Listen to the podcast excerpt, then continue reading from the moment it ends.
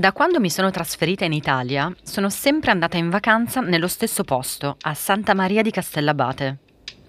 Ogni anno, dal 1993 al 2002, io e mia mamma ci stavamo per un mese intero.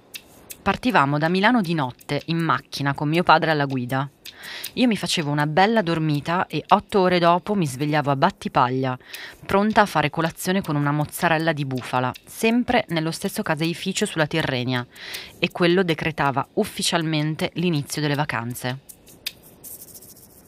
Papà stava con noi al massimo due giorni, poi rientrava a Milano perché lavorava sempre e quando ritornava a prenderci c'erano altri giorni di pura gioia, tutti insieme. Eravamo veramente felici.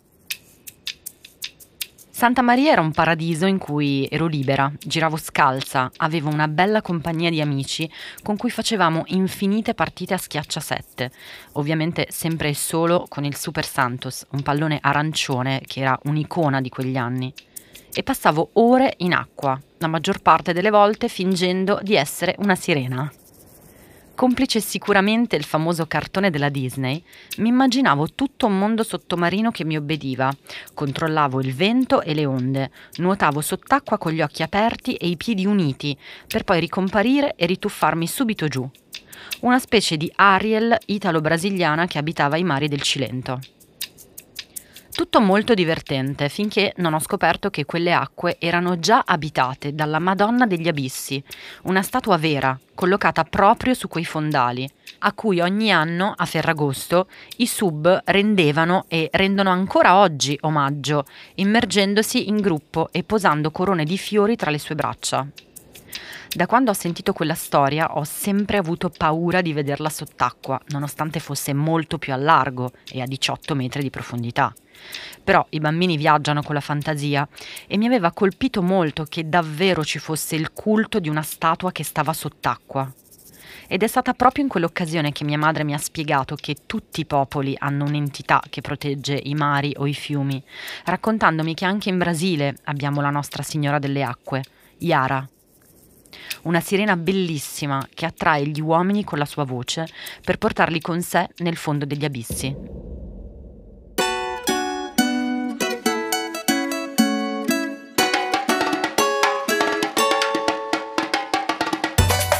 Io sono Loretta da Costa Perrone e questo è Lendas, un podcast che racconta il folklore brasiliano anche attraverso la mia storia.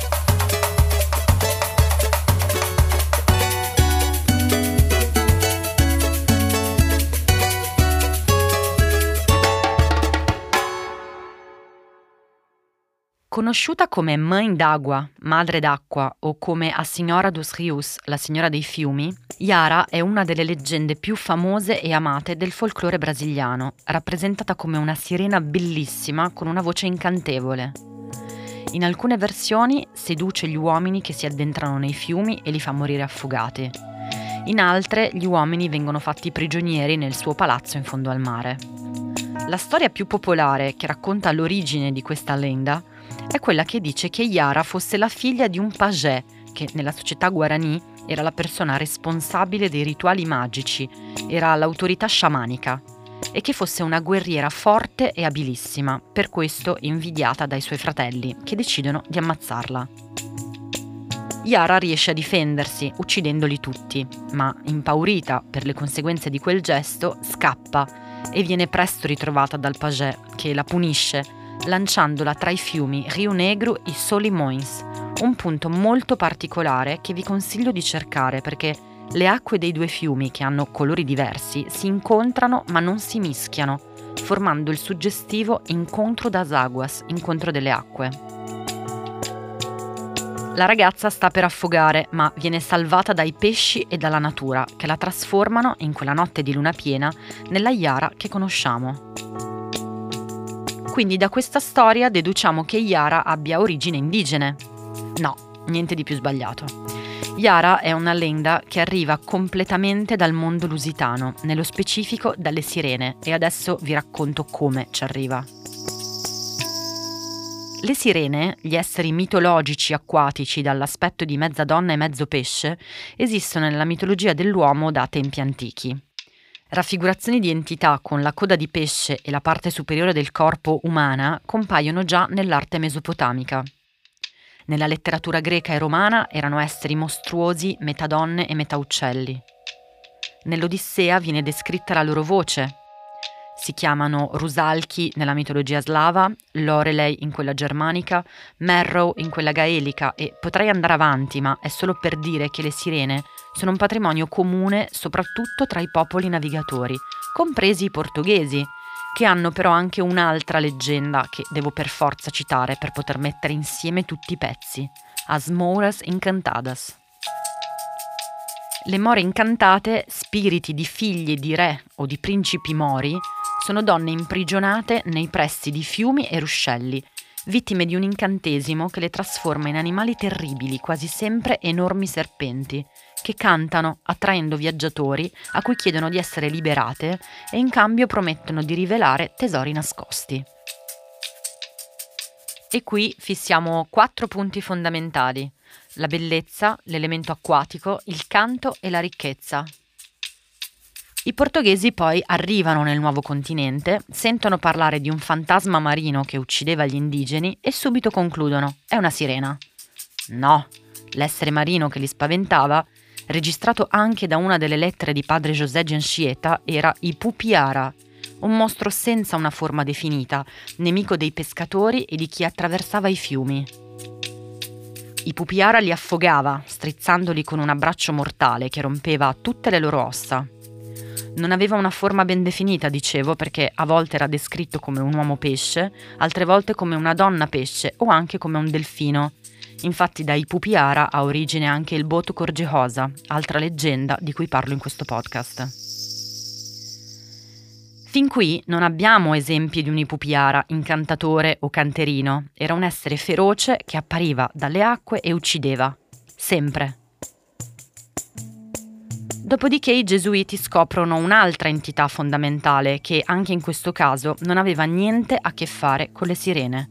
La Main d'Agua, la madre delle acque, spesso rappresentata come un grande serpente.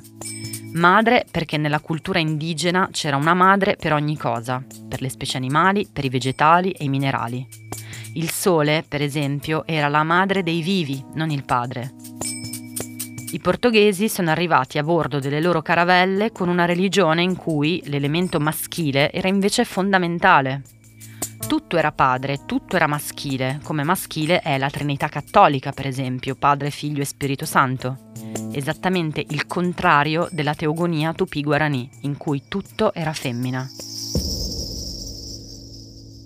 Ermanno Stradelli, ricercatore e fotografo italiano che per primo ha fotografato gli indios dell'Amazzonia, scrive Yara, o Mãe d'Agua, che vive in fondo alle acque, attira i giovani apparendo sotto le spoglie di una bella fanciulla e li affascina con canti, promesse e seduzioni di ogni genere, invitando il ragazzo a darsi a lei, a seguirla per godersi insieme l'eterna beatitudine in fondo alle acque dove ha il suo palazzo, dove tutto è bellissimo e la vita è un divertimento senza fine.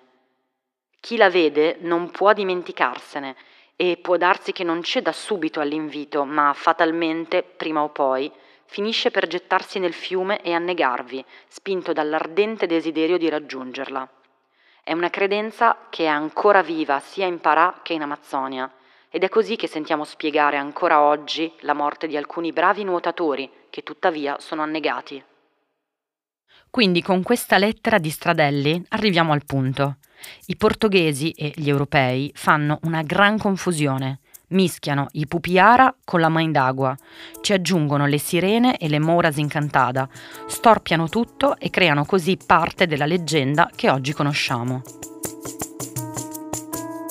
Nel tempo Yara si è trasformata, assimilando caratteristiche dalle diverse culture da donna bionda con gli occhi verdi delle sirene europee, passando attraverso l'Africa, nello specifico dalle entità Oshun, dea delle acque dolci, dell'oro e della fecondità, e Yemanjá, dea del mare e degli oceani. A questo punto si ha ancora una volta la fusione delle tre culture, quella europea, quella indigena e quella africana, che portano finalmente a un allontanamento dall'idea della sirena bionda con gli occhi verdi. Per concludere mi sento di dire che l'evoluzione di Yara è un po' la prova di come i colonizzatori abbiano ignorato completamente le usanze e le tradizioni native, rendendo l'altro un po' invisibile, avvalendosi di discorsi civilizzanti, senza la volontà di scoprire e apprendere davvero nuove culture, nuovi modi di pensare e di vivere. Dopo la separazione dei miei genitori, nel 2002, non sono mai più andata a Santa Maria. La scusa ufficiale è che fosse troppo lontano.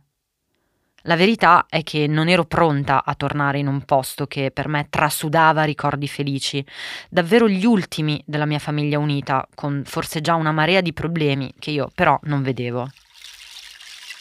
Quel posto per me era casa, quindi no, non ce la potevo fare a tornarci fino all'estate del 2022, esattamente vent'anni dopo, quando mi sono sentita pronta a intraprendere di nuovo quel viaggio, stavolta però con la famiglia che mi sono costruita io, con il mio compagno, col quale mi sono immersa nei ricordi, certamente, ma ho soprattutto vissuto il momento, il presente, con il cuore più leggero, con un rinnovato amore, con un senso di armonia impagabile. In uno di quei giorni mi sono avviata scalza verso il mare, come una volta, per salutare la me bambina, per far pace con le cose che cambiano e sono fuori dal mio controllo, per riprendere possesso dei miei palazzi immaginari e sentire la potenza e la forza del mare e di tutte le entità che lo abitano, che siano madonne, spiriti, mostri o sirene. Poi a cena in un posto nuovo dove non ero mai stata, un giro per il corso ancora pieno di turisti e una sosta al tabaccaio in piazza per scrivere una cartolina a mia madre e una a mio padre, ringraziandoli per quegli anni allegri e spensierati. Un amaro prima di tornare in albergo, ridere di qualcosa che non ricordo, sfiorarsi le mani e fumare l'ultima sigaretta. Quindi, ora posso dirlo con certezza, non è vero che non si ritorna dove si è stati felici.